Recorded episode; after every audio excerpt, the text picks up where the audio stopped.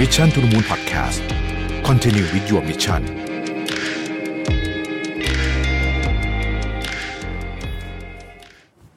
สวัสดีครับ คุณอยู่กับรวิทย์หานุสาหะนะครับ ในช่วงปีสองปีที่ผ่านมาเนี่ยผมเชื่อว่าหนึ่งในธุรกิจที่ต้องบอกว่าต้องปรับตัวด้วยเป็นสถานการณ์ที่เอ่อบีบบังคับมากๆเลยนะครับ จากโควิดนี่ก็คือกลุ่มธุรกิจโรงพยาบาลนะฮะคือโรงพยาบาลเองเนี่ยเป็นต้องปรับตัวหลายอย่างนะฮะปรับตัวเพราะว่าโควิดระบาดหนักเป็นด่านหน้าที่ต้องดูแลรับผิดชอบเอ่อเรื่องโรคภัยไข้เจ็บเรื่องสาธารณทุกข์สุขดิบของประชาชนเนี่ยนะฮะ แล้วก็ช่วงที่โควิดหนักๆนะฮะถ้าเรายังจำได้เดลต้ารอบที่แล้วเนี่ยนะคนเข้าโรงพยาบาลเนี่ยโรงพยาบาลเต็มนะฮะคุณหมอเรียกว่า คุณหมอพยาบาลไม่ได้หลับไม่ได้นอนกันเลยเนี่ยนะครับนั่นก็เป็นพาร์ทส่วนหนึ่งนะฮะจัดการเรื่องสถานการณ์ต่างๆทำ ICU สนามนะครับต้องทำเรื่อง negative pressure room อะไรก็โอ้โหวุ่นวายมากรวมไปถึงดูแลเบื้องต้นธรรมดาธรรมดาๆเช่น ฉีดวัคซีนเนี่ยนะฮะเราก็ไปฉีดกันที่โรงพยาบาลก็เยอะพอสมควร ในขณะเดียวกันผู้ป่วยโรคอื่นนะฮะก็ยังป่วยอยู่นะครับแต่ว่าพอมีโควิดเข้ามาเนี่ยยุ่งมากเลยเพราะว่าต้องแยกคนป่วยที่เป็นโควิดนะฮะไม่ให้มาเจอกับผู้ป่วยปกติ แล้วจะเอ่อบุคลากรติดโควิด จะทำยังไง โอ้โห มีเรื่องราวที่ท้าทายมากๆเลยนะครับ แล้วก็คุณภาพก็ยังต้องรักษาไว้ให้ได้เหมือนเดิมด้วยนะฮะซึ่งต้องบอกว่า 2 ปีนี้เนั้นถ้าไปคุยกับคนที่เขาทำงานโรงพยาบาลนะฮะจะบอกว่าทำงานเหมือนคูณ 10นะฮะเหมือนผ่านไป 10 ปีนะไม่ใช่ 2 ปีนะครับ เพราะฉะนั้นเนี่ยวันนี้เนี่ยเราก็จะมาพูดคุยนะครับกับกลุ่มธุรกิจโรงพยาบาลที่เป็นโรงพยาบาลชั้นนำของประเทศไทยนะครับ สามารถรักษาคุณภาพการบริการต่างๆเนี่ยนะฮะแล้วก็ยังได้ ติดอันดับโรงพยาบาลที่ดีที่สุดของประเทศไทยอย่างต่อเนื่องนะครับนั่นก็คือกลุ่มโรงพยาบาลธนบุรีนั่นเองนะครับวันนี้เนี่ยผมได้รับเกียรติอย่างสูงนะครับต้อนรับท่านกลับมาอีกครั้งหนึ่งเพราะท่านเคยมาคุยกับเราหลายครั้งแล้วนะครับ นายแพทย์ธนาทิพย์สุภาพประดิษฐ์ ท่านเป็นประธานเจ้าหน้าที่บริหารบริษัทธนบุรีเฮลท์แคร์กรุ๊ปจำกัดมหาชน สวัสดีคุณหมอครับ สวัสดีครับ คุณรวิทย์ครับท่านผู้ช ส ม วัส ครับ ดีครับยินดีต้อนรับมาอีกครั้งหนึ่งนะครับ คุณหมอครับ จากครั้งที่เราที่เราคุยกันเนี่ยก็ผ่านมาพอสมควรนะฮะมีโควิด มีเรื่องอะไรต่างๆนานามากมายเกิดขึ้นในโลกเรา จะปีแล้วเนาะ ใช่ครับ นานพอสมควรเลยทีเดียวนะฮะก็เลยอยากจะรบกวนคุณหมออัปเดตสถานการณ์สักนิดหนึ่งได้ไหมครับ ว่าตอนนี้เนี่ยทางโรงพยาบาลธนบุรีเป็นยังไงบ้างครับ ตอนนี้แล้วก็เรื่องที่ผ่านมาเนี่ยมันมีอะไรที่น่าสนใจที่อยากจะแชร์ให้เราฟังครับ ก็กลุ่ม t ีจีก็เหมือนเดิมนะฮะต่อก็ต่อจากครั้งที่แล้วก็คือ เราก็ปีที่แล้วเดลต้าเวฟเราก็เรียกว่าเจ็ดแปดเดือนทั้งปี ครับ เกือบเต็มปีเนี่ยเราทำงานเหมือนสิบปีนะค ครั รับ บ แล้วก็พอเวฟโอไมครอนเนี่ยก็ผมว่ามาคล้ายๆเดิม เราก็ทำงานหนักเหมือนเดิม อืม แต่ว่าความรู้สึกว่าคุณหมอคุณพยาบาล เริ่มคุ้นๆเริ่มชินๆ ครับ อันนี้ดีนะฮะแต่ว่าสเต็ปต่อไปคือว่าแล้วครึ่งปีหลังเนี่ยต่อไปเศรษฐกิจตก ผู้คนเริ่มเหนื่อยแล้วก็ท้อแท้ เราจะทำไงกับกับสังคมเราจะทำไงกับกับไอสภาพประเทศสภาพเศรษฐกิจนะฮะทุกคนก็พยายามมองหาแสงสว่างหาทางออกนะฮะ อืม แต่เราก็บอกบอกเพื่อนร่วมงานของเราทั้งเราบอกว่าเราอยู่ในเฮลท์แคร์เนี่ยอย่างดีนะหนึ่งก็คือว่าสองคือเรายังมีงานทำ ครับ และเป็นงานที่มีประโยชน์ด้วย อื แล้มวก็ทุกคนก็ยังมีรายได้อยู่ แต่ก็มีอีกหลายภาคส่วนซึ่งเขาก็ไม่ได้ไม่ได้อยู่ในสถานะเดียวกับเรา ถ้าเราจำกันได้ว่าตอนตอนโควิดใหม่ ๆ ต้นปีที่แล้วเนี่ย หรือหรือปลายปีก่อนนู้นเลยแล้วเขาบอกว่าเศรษฐกิจมันจะเป็น K shape ครับ ก็เป็น K จริงๆนะฮะ อืม แล้วว่าโรงพยาบาลเนี่ยเราก็ไม่รู้ตัวว่าทีแรกเราก็ไม่รู้ว่าเมื่อเกือบสองปีที่แล้วบอกเอ๊ะเห็นแบงก์ชาติก็พูดเรื่องเคเชฟเห็นทีเดียไอพูดเรื่องเคเชฟแล้วโรงพยาบาลเนี่ยมันจะมันมันจะเคขึ้นเคลง แต่ตอนต้นมันมันเหมือนจะเคลงจริงว่าคนไข้เข้ามาโรงพยาบาลน้อยลงเฮลท์แคร์นะครับพวกคนก็กลัวแต่ตอนนี้เราก็รู้ว่าโอเคเฮลท์แคร์เนี่ยเป็นเป็นความหวังมันเป็นกู๊ดโปรดักต์แล้วก็มันเป็นตัวที่ค้ำยันไอไอไอไอเศรษฐกิจแล้วก็รักษาโรคด้วย อืม เราเนี่ยเป็นเคขึ้น อืม เราเป็นเคขึ้น ครับ แต่ว่าเคขึ้นหนึ่งทั้งจากโรคระบาดโควิดเอง อืม สองตัวคนไข้ที่ไม่ใช่โควิดเอง ปีก่อนนู้นเนี่ยเหมือนจะดรอปลง แต่ตอนนี้ปีที่แล้วเต็มปีเนี่ยช่วงเดลต้าเวฟเราจะเห็นแล้วว่า คนไข้ที่เป็นมะเร็งเป็นหัวใจอะไรต่างๆเนี่ยกลับมาเข้าโรงพยาบาลเหมือนเดิม อืม นะฮะแต่ว่าโรคป่วยน้อยๆเนี่ยพวกท้องเสียไข้หวัดธรรมดาที่ไม่ใช่โควิดนี่ไม่มีเลย อืม ไม่มีเลย แต่ว่าโรคหนักนี่ยังมาเหมือนเดิม แล้วก็เห็ ครั น บ สภาพมันเป็นอย่างเงี้ยนะฮะ อืม ก็เราสรุปว่า ฮลท์แคร์เนี่ยน่าจะเป็นเคขึ้น แล้วก็มีไอ้ตัวเทคโนโลยีระบบระบบการดูแลใหม่ ๆ ระบบมาตรฐานความปลอดภัยดีขึ้น มีดิจิทัลเฮลท์แพลตฟอร์มพัฒนาอะไรต่ออะไรเนี่ยก็จะเป็นเรื่องเรียกว่าปรับตัว แล้วก็ ครับ อยู่ในในในในขานี้ครับ อืมก็แสดงว่าเอ่อเรื่องของเทคโนโลยีแล้วก็นวัตกรรมใหม่ๆเนี่ยหลังจากนี้น่าจะได้เห็นเยอะมากขึ้นใน เห็น ธุรกิเยจ อะค เฮ รับ ลท์แคร์ เห็นเยอะเห็นเยอะทั้ง ใช่ครับ เวลา develop ไอ้เทคโนโลยีมันจะเป็นทั้งสองขาคือขา resource คือคุณหมอพยาบาลก็ก็จะปรับตัวนะฮะแล้วก็ตัวขา market เนี่ยก็คือคนไข้ยากก็จะคุ้นละเดี๋ยวนี้ จองเจิงอะไรมาตรวจ PCR ได้ทูจ่ายเงินทุกอย่างออนไลน์หมด ฮะ โทรนัดก่อนเรียบร้อยปั๊บแม่นยำเลย มาเรียกว่าบวกลบสิบนาที คือมันจะมาเวลานี้อาจจะรีรถติดนิดหน่อยก็ปั๊บปั๊บภายในสิบนาที สวอปเสร็จกลับเลย ครับ เพราะฉะนั้นผมว่าเรื่องเรื่อง efficiency แบบ แบบที่มันไม่เคยเกิดขึ้นมาก่อนก่อนโควิด เนี่ย อืม เราพบเห็นได้ชัดเลยว่า ชัดเจน อืม อันนี้คือมันซิมเพิลไงเห็นไหมค ครั รับบ ว่ามาฉีดวัคซีนนัดหมายตรงเวลาเป๊ะเป๊ะเป๊ะเมื่อไหร่ อืม เจาะเลือดเจาะแลบตรวจ ATK ได้ผลใบรับรองแพทย์ ไอ้ผลตรวจ อืม สแตมป์เรียบร้อย Fit to Fly ครับ ทุกอย่างออนไลน์หมด อยู่ในแอปเรียบร้อย ก็ไม่ใช่เป็นเฉพาะเอกชนโดวยตัวภาครัฐเองอย่างแอปที่ดีอย่างหมอพร้อมนี่ก็โอ้โหเดี๋ยวนี้ก็มีรายละเอียดเต็มไปหมดเลย ใช่ เราไปที่ไหนปุ๊บปุ๊บ ครับ สองปีเปลี่ยนแปลงอย่างรวดเร็ว ผมเชื่อว่าในเชิงของประสิทธิภาพ แล้วก็ compliance เนี่ยดีขึ้นเยอะ อืม ดีขึ้นเยอะมาก อย่างน่าประหลาดใจนะฮะ ครับ แต่ถ้าเราไม่ไม่ไม่ไปเทียบกับก่อนโควิดเราเราจะเราก็คิดว่ามันเออมันค่อยเป็นค่อยไปแต่จริงๆแล้ว ภายในเวลาไม่ถึง 2 ปี อืม เปลี่ยนปุ๊บอย่างนี้เลยเหมือนขึ้นบันไดเลยนะฮะ ใช่ใช่คือคือเปลี่ยนเร็วมากแบบที่เออใช่เปรียบเทียบกับที่เราเห็นเยอะๆผมก็จะคิดว่า เดี๋ยวนี้รู้สึกจริงๆว่าการนัดหมายหรือว่าการทำอะไรพวกนี้เนี่ยมันวิธีการคิด มาก ของเอ่อแม้แต่คนไข้เองก็วิธีการคิดก็เปลี่ยนไปเยอะนะฮะคล้ายๆกับเอ่อเดี๋ยวนี้เราเราไม่ค่อยพกเงิน เราก็มารู้ตัวอีกทีหนึ่งก็ไม่พกเงินแล้ว แต่จำไม่ได้เหมือนกันว่ามาตอนไหนนะฮะก่อนอันนี้ก็ยังกด ATM กันอยู่เดี๋ยวนี้ก็แทบทุกคนก็มีเอ่อชินกับการสแกนบาร์โค้ดคล้ายๆกันนะฮะคือมันเร็วจริง ฮะ ๆ ในช่วงโควิดเนี้ยชวนคุณหมอถามนิดนึงก่อนจะไปต่อครับว่าเอ่อโควิดเนี่ยเอ่อตอนนี้เอ่อก็ยังข่าวก็ยังรายงานทุกวันนะฮะแต่ดูเหมือนผู้คนเนี่ยจะมีเรื่องอื่นเข้ามาสนใจเยอะมากขึ้น แล้วคุณหมอมองว่าหลังจากนี้เนี่ยมันมันมีอะไรที่เราควรจะกังวลไหมฮะหรือว่าจริง ๆ แล้วมันค่อนข้างจะดีขึ้นในทิศทางที่ดีขึ้นแล้ว ผมว่าคนคนเขาเรียกว่า forecastable ครับ คือเริ่มเริ่มคาดการณ์ได้ เริ่มพยากรณ์ได้ อืม เอ่อสถานการณ์ก็คือคนป่วยเราก็เห็นคนใกล้ชิดในครอบครัวอะไรต่ออะไรมันเราก็เห็นที่ที่ติดเพื่อนฝูงนะฮะเอ่อเสียชีวิตก็ตอนนี้ก็ขึ้นวันละร้อยกว่า แต่ว่าเขาบอกว่าประมาณอีกสัปดาห์สองสัปดาห์จะเป็นพีคถ้าตามที่เขา forecast นะ ครั ฮะ บ ประมาณต้นต้นพฤษภาแล้วก็ค่อยๆดีคลายลง อืม จนถึงสิ้นจูนนะฮะก็เป็นแบบเป็นเบลเชฟก็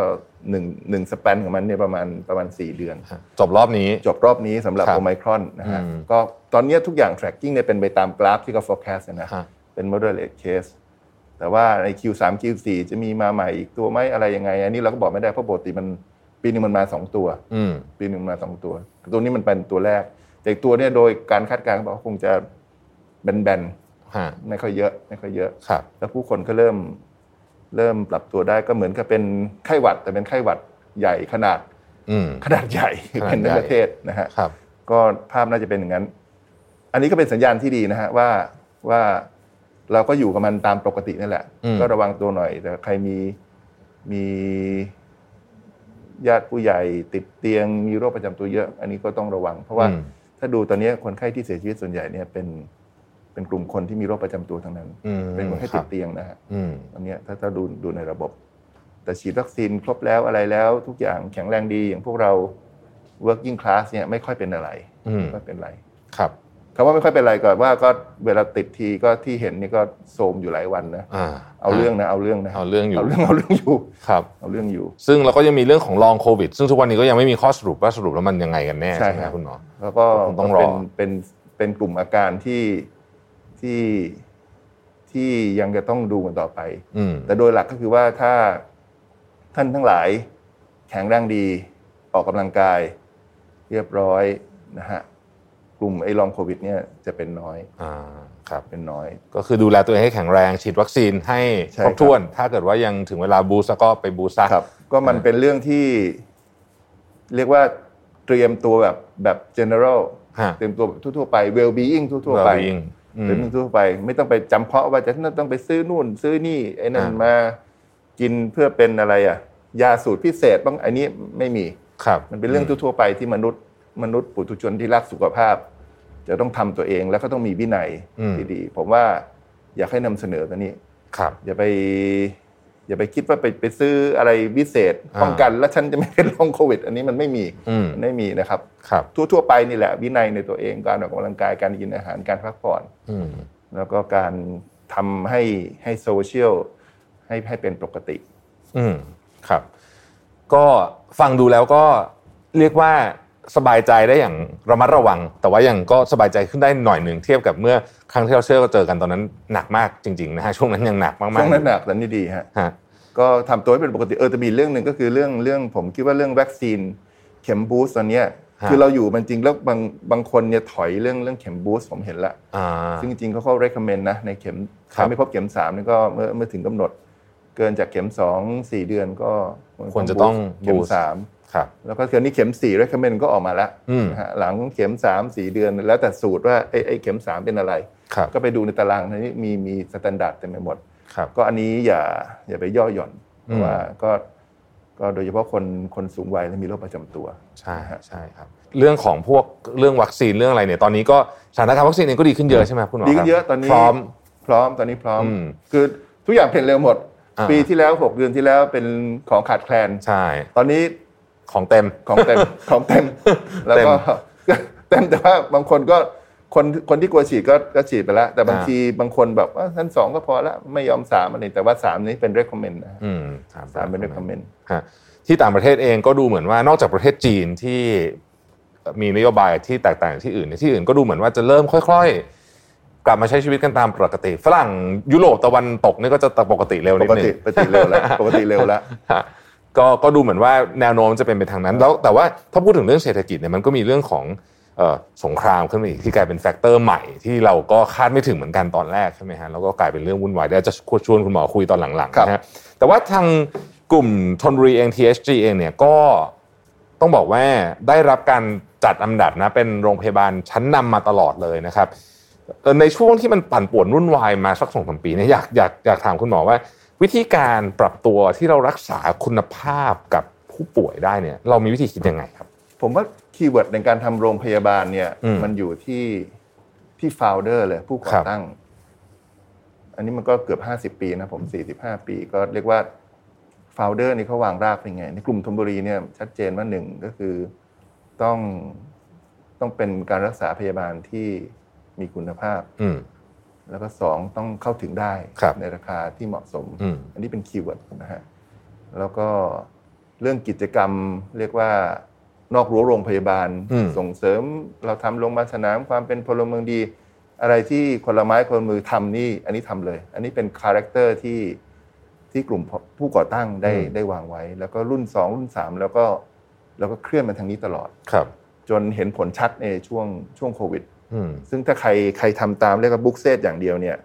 มันไปไม่ได้ อืม เพราะว่ามันก็จะมันจะติดล็อกไปหมด ครับ ไอ้นู่นไม่ได้ไอ้นี่ความจริงเราบอกไม่ได้อะไรที่ดีกับสังคมเราทำเลย ครับ จะลงทุนใหม่สร้างโรงพยาบาลสนามเหลืองแดงอะไรก็ทางทางหน่วยงานราชการก็สนับสนุนทั้งทางทหารทั้งกทมอะไรต่ออะไรกระทรวงสาธารณสุขยิ่งเขายิ่งสนับสนุนว่าให้เราช่วยทำคนไข้หนัก อืม ก็ผมว่าอันเนี้ยมันเป็นมันเป็นคาแรคเตอร์ซึ่งเรื่องการจัดลำดับ อย่างไอ้นิตยสารต่างประเทศ อันนั้นเนี่ยก็เขาก็จัดลำดับให้เราเอ่อประมาณเนี้ยเบอร์ห้าเบอร์หกประมาณเนี้ยนะฮะก็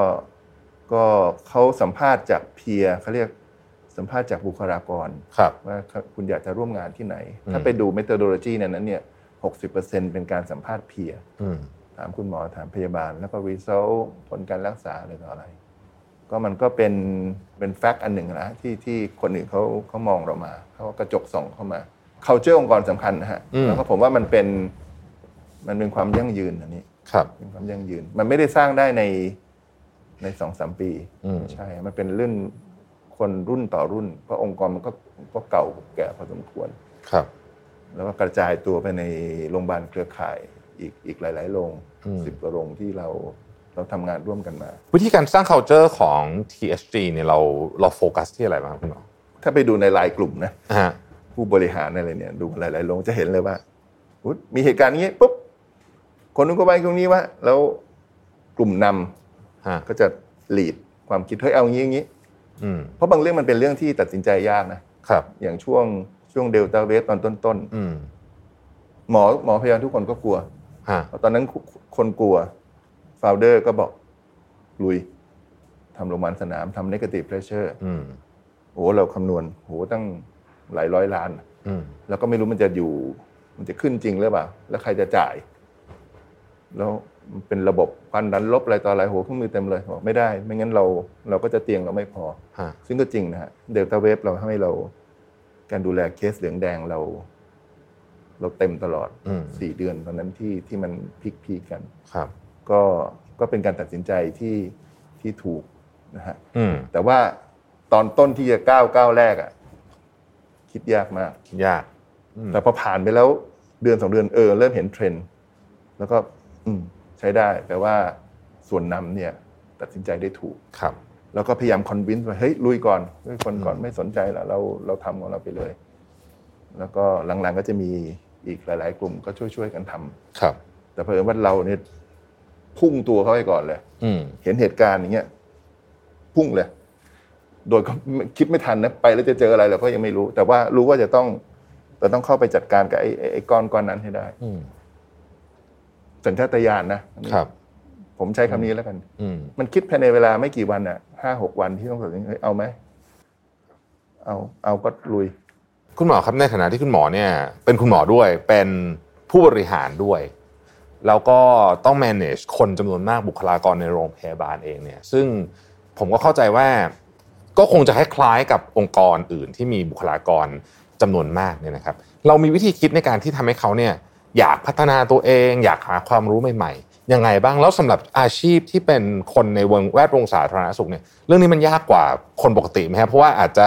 หลายคนก็อาจจะเรียนหนังสือเยอะมาแล้วอะไรแบบเนี้ยมันมีส่วนเยอะไหมครับคุณหมอ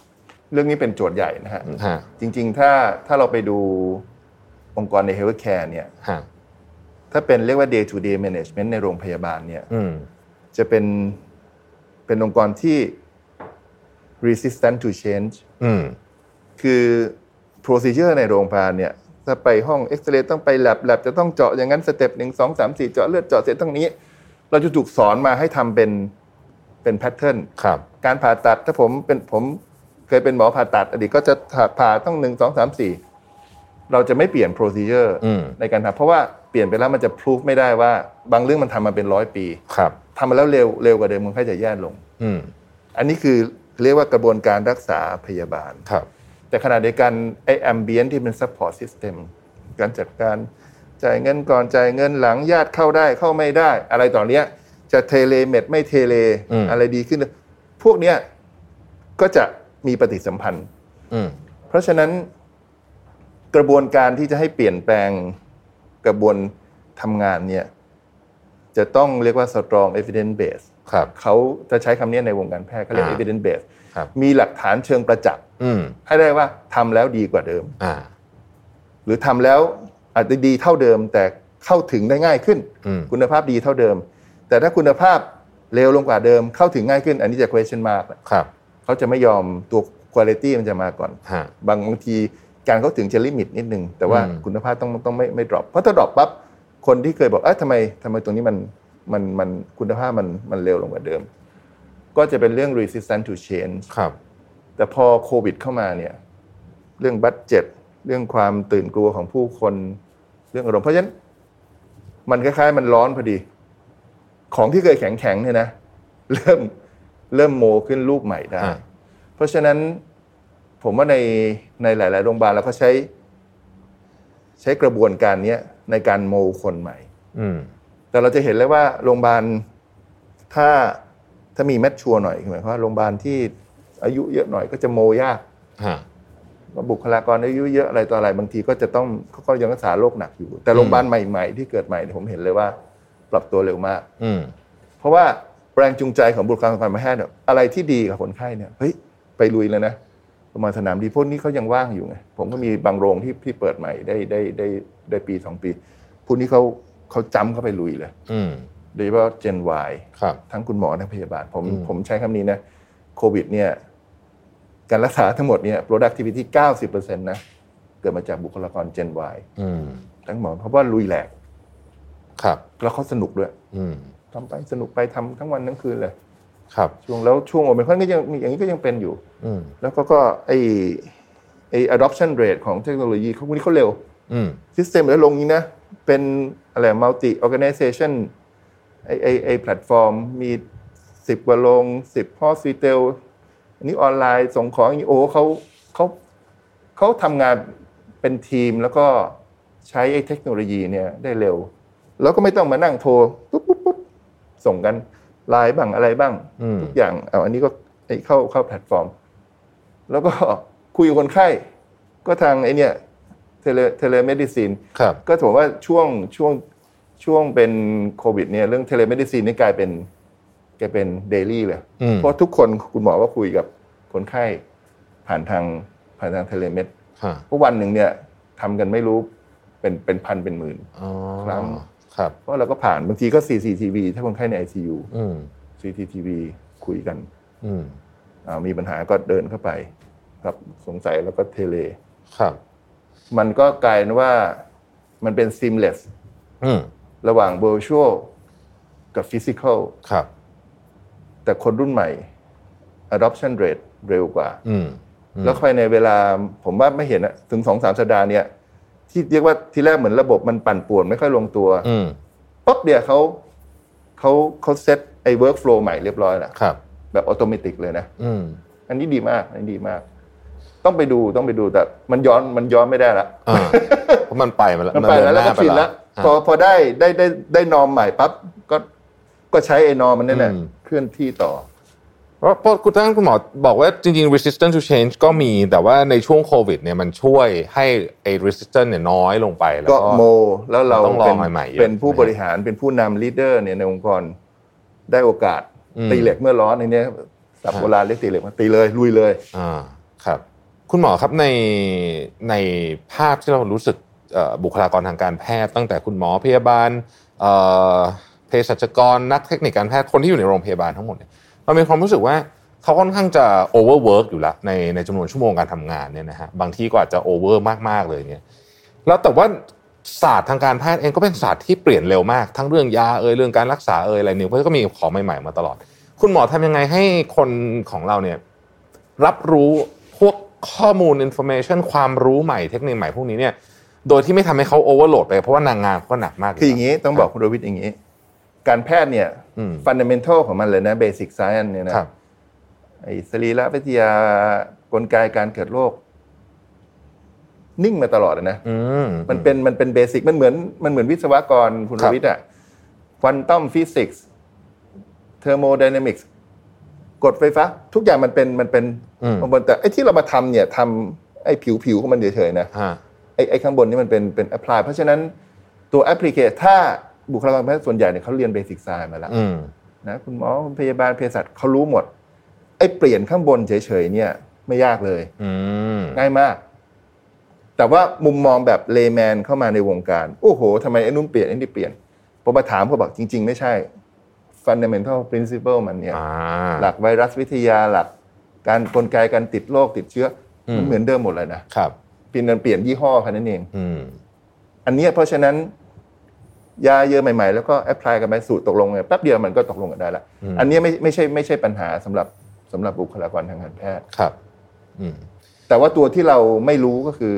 เขาเรียก reaction กับปฏิกิริยานั้น ก็คือ อ่า พฤติกรรมของของมนุษย์ที่มีกับสถานการณ์นั้น ฮะ ๆ อันเนี้ยที่ที่ทำนายไม่ได้ อืม คนไข้ reaction กับสถานการณ์นี้ยังไง ญาติ reaction กับสถานการณ์นี้ยังไง อืม ตัวหมอพยาบาล reaction กับสถานการณ์นี้ยังไง อืม ตัวเนี้ยยากกว่าเพราะมันไม่เคยเกิด อ่าค แต่ รับ เบสิกไซน์มันไม่ไม่มีความแตกต่างกันเลย อืมอืม ไม่ต่างเลย คุณหมอครับในฐานะเป็นผู้นำองค์กรเนี่ย คุณหมอมองคำว่า leadership ยังไงบ้างครับ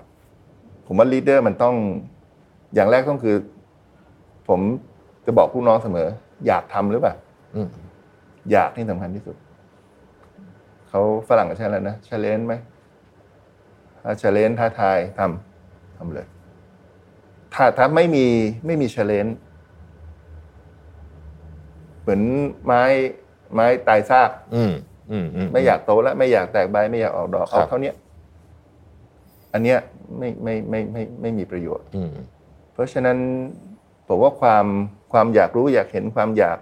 ทำงานความอยากทำให้มันดีขึ้นไอ้ไอ้อย่างอื่นเนี่ยมันก็มันก็ไหลตามมาเอง ครับ เป็นเรื่องชื่อเสียงเรื่องเงินทองการยอมรับ อะไรผมว่ามันตามมา แต่อันแรกเลยผมว่าต้องมีต้องมี passion มีความอยากก่อน ครับ ที่จะทำ อืม แล้วผมว่านี่มันเป็น มันเป็นมุมที่สำคัญ อืม แต่ผมเห็นรอบนี้นะ ผมเห็นคนเจน Y เขาเป็นกำลังหลักสำคัญของประเทศ อืม แต่ผมเชื่อว่ากลุ่มเนี้ยอีกสิบปีข้างหน้าเนี่ย based on คนกลุ่มเนี้ย ครับ ตอนนี้ทุกอย่างกิจกรรมที่ทำในองค์กร คนหกพันเจ็ดพันคนในระบบผม อืม ผมก็จะเน้นเรื่องเรื่อง Gen Y อืม ให้เขาให้เขารู้สึกว่าเขาเนี่ยมีพลัง และเขาได้ใช้พลังของเขาในในทางที่ถูกที่ถูกต้อง อืม บางอย่างก่อนมีสถานการณ์ในบางอย่าง ผมรู้สึกว่า หัวหน้าก็จะไปกดเขามากไป อืม เขาก็ไม่มีโอกาสเฉลยว่าฉันทำได้ ครับ เพราะบอกว่าอันอื่นมันทำมาอย่างนี้ แต่พออ ม ตอนเนี้ยพอมันมันอันแคปโควิดมันมีอะไรใหม่ๆปั๊บเขาพรูฟแป้นครับเขาเกิดความมั่นใจละ อืม แล้วเขาทำได้ แล้วเราก็แค่โคชชิ่งไปให้เขาวิ่งไปในทิศทางที่เหมาะสม ผมก็อยากเห็นภาพนี้ในในวงอื่นๆ ที่ไม่ใช่เฮลท์แคร์เหมือนกันนะ แต่ผมเชื่อว่าไอ้เคขาขึ้นเนี่ย มันชัดว่าพอเราอันแคปปั๊บเขาเขาวิ่งเขาวิ่งมันนี้เขาอาจจะวิ่งต่อได้อีก คุณหมอพูดเรื่อง Gen Y แล้วน่าสนใจดีฮะอยากจะชวนคุณหมอคุยอีกประเด็นหนึ่งที่เกี่ยวข้องกับอนาคตของประเทศไทยเยอะมากเลยก็คือว่าภายในสักสิบปีเนี้ยเอ่อความเป็นสังคมผู้สูงอายุของเราเนี่ยคงจะโดดเด่นชัดมากขึ้นนะฮะแล้วก็หลายคนก็เป็นกังวลว่าคนทำงานจะน้อยลงเอ่อผู้สูงอายุจะเยอะขึ้น ในเชิงของสาธารณสุขเนี่ยมันน่ากังวลนะครับประเด็นนี้ น่ากังวลตอนนั้นนะฮะคือตอนนี้บูมเมอร์ก็ใกล้ๆหกสิบ ใช่ ถ้าหัวบูมเมอร์ก็เจ็ดสิบ อืม แล้วก็บูมเมอร์ก็คงอยู่ไปอย่างน้อยอีกสิบปี อืม แน่ๆคือเดี๋ยวเนี้ย ตอนนี้เราอายุเฉลี่ยเจ็ดสิบห้า ครับ ผู้หญิงเอ่อผู้ชายเจ็ดสิบสี่อะไรอย่างนี้นะแล้วก็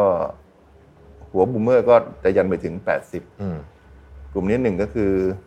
ต้องก็ต้องมีเซฟวิ่ง อืม คนมีเซฟวิ่งเนี่ยไม่น่ากังวล ครับ แต่คนบูมเมอร์แล้วไม่มีเซฟวิ่งก็จะเป็นปัญหา อืม ทีนี้ปัญหาเรื่อง Gen Y Gen Y เนี่ยผมมีความเชื่อนะ ถ้าเราอันแคปเขาได้ดีๆ แล้วเขาเขามีความเป็น entrepreneur มีความเป็น innovator และขยัน ผมเชื่อว่า productivity เนี่ยเขาขึ้นได้ อืม เพียงแต่ว่าผู้บริหารในองค์กร ต้องเปิด อืม ทางให้เขา ครับ พัฒนาขึ้นมา อืม องค์กรใหญ่ ๆ เนี่ย อาจจะริจิตเป็นความสัมพันธ์แบบ ฉันเป็นนายจ้าง เธอเป็นลูกจ้าง อืม ต่อไปถ้าเจนวายเขามีลักษณะที่ที่มีความต้องการเป็นตัวของตัวเอง ลักษณะแบบ partnership model สำหรับ talent management อาจอาจจะอาจจะ challenge นะ อืม ให้เหมือน ครั กับบ เหมือนกับ law firm เหมือนกับเหมือนกับ accounting firm เหมือนกับ engineer ที่มันมีลักษณะเป็นเป็น partner เป็น กัน พาร์ทเนอร์กัน แต่ว่า อืม บริษัทใหญ่เนี่ยจะออกแบบโครงสร้างองค์กร เรื่องอำนาจควบคุมเรื่อง controlling ยังไง อืม แต่ตอนเนี้ยผมเห็นหลาย ๆ องค์กรขนาด บริษัทใหญ่ ๆ เลย ก็เริ่มเริ่มจะทำคล้าย ๆ มุ้งเล็ก ฮะ กระจายมุ้งออกไป ลักษณะ อืม อย่างเงี้ยซึ่งผมว่าสตรัคเจอร์ทั้งระบบเนี่ยน่าจะเป็นแนวแนวๆนี้ ครับ ผมมีความเชื่อว่า productivity มันจะเยอะขึ้น อืม ถ้า productivity per head เยอะขึ้น ไอ้ฟีดเดอร์ที่จะมาเลี้ยงคน อืม สูงวัยอ่ะมันพอไปได้นะ ครับ แต่ถ้าเรื่องแรงงานแล้วก็อันนี้ผม question mark อืม เพราะว่า Gen Y เดี๋ยวนี้ก็ไม่ค่อยอยากจะมีลักษณะที่มาทำงานเซอร์วิส ใช่ใช่ ถึงจุดหนึ่งอาจจะต้อง import นะ อืม ฮะ ผมว่ามันเหมือนประเทศเข้าเอจจิ้งแล้วก็ก็ต้องก็ต้อง import ต้อง import ที่ หรือ import ก็ automation บางอย่าง ใช่ อ่า import ม แรงงาน ครับ ก็มันเป็นสภาพปกติก็ ครับ ก็กระจายเวลอะ อืม กระจายเวลแต่ว่า law and regulation เรื่อง security จะเป็นยังไงผมก็ไม่รู้ แต่ถึงจุดหนึ่ง ถ้าแรงงานช็อตเทรดจริง ๆ ก็ต้องอย่างนั้น แต่จริง ๆ ตอนนี้เราก็ import อยู่แล้วนะ ใช่ใช่ใช่ ทุกวันนี้ แล้ว ยัง ก็ พอ แล้วก็ถ้าไป พอสมควร ดูดูตามบ้านเนี่ย ครับ caregiver ในบ้านคนดูแลเนี่ย อืม ผมว่า 80%เนี่ยเป็นต่างชาติ ใช่ ต่างดาว อืมครับ ไม่งั้นไม่งั้นจะมีใครมาดูแลคนติดเตียงตอนนี้ อืม ทำไม่ได้นะครับ ลูกไปทำงานขับรถออกนอกบ้านก็ไปไม่ได้นะโอ้โห อืม เข้าห้องน้ำเองยังไม่ได้อะ ก็คือช่วงระยะเวลาเนี่ยผมในตั้งแต่ปีนี้เป็นต้นไปเนี่ยการเปลี่ยนผ่านเนี่ยคงพวกนี้คงจะรวดเร็วแล้วถ้าเกิดว่าเราเพิ่ม productivity ของคนที่พูดง่ายๆคือคนทำงานต่อหัวได้ เราก็น่าจะพอผ่านเรื่องนี้ไปได้ใช่ไหมฮะแต่ถ้าเกิดว่าเพิ่มไม่ได้นะเรื่องใหญ่เลยเพราะว่าจะกลายเป็นว่ามีคนที่อายุเยอะที่ต้องแล้วคนทำงานน้อยลง อันนี้เนี่ยก็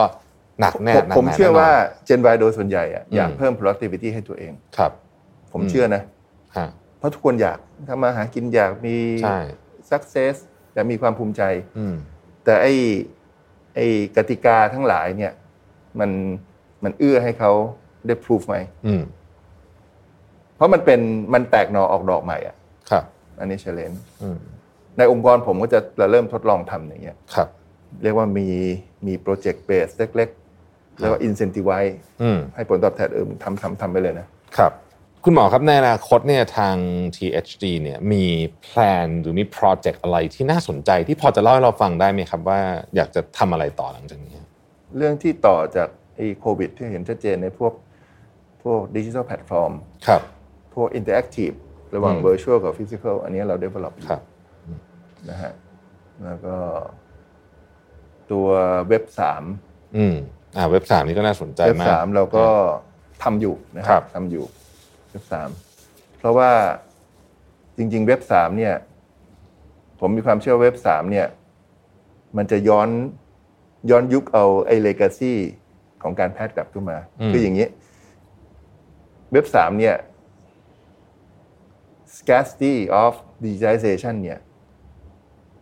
มันจะเป็นคู่แข่งของเว็บสอง ครับ การแพทย์ส่วนหนึ่งเว็บสองเจริญเพราะว่าก๊อปปี้ได้สะดวกแต่ไอการก๊อปปี้แล้วออกไปเยอะ ๆ เนี่ยทำให้ไม่สีเขียว อืม แต่การ scarcity of digitalization หยุดแล้วฟลิปไว้ตรงนั้น ครับ มันจะทำให้เหมือนกับสมัยก่อนเป็นเลกาซีคือหมายความว่า เวลาคุณลวิทย์ตอนเด็ก ๆ เราไปตรวจที่คลินิก มีสมุดพก ใช่ สุขภาพ สมุดพกนี่ก็เป็นของฉัน อ่า ก่อนมันมีเว็บหนึ่งอีก เออ แล้วฉันไปไหนฉันก็เอาไป พกไป กับมัน ฮะ อีกสำเนาก็จะอยู่ที่คลินิกคุณหมอที่ตรวจ แล้วก็มาเรียกว่ามา reconcile กัน ฮะ แต่พอมันมีเว็บสองเนี่ย เนื่องจากมัน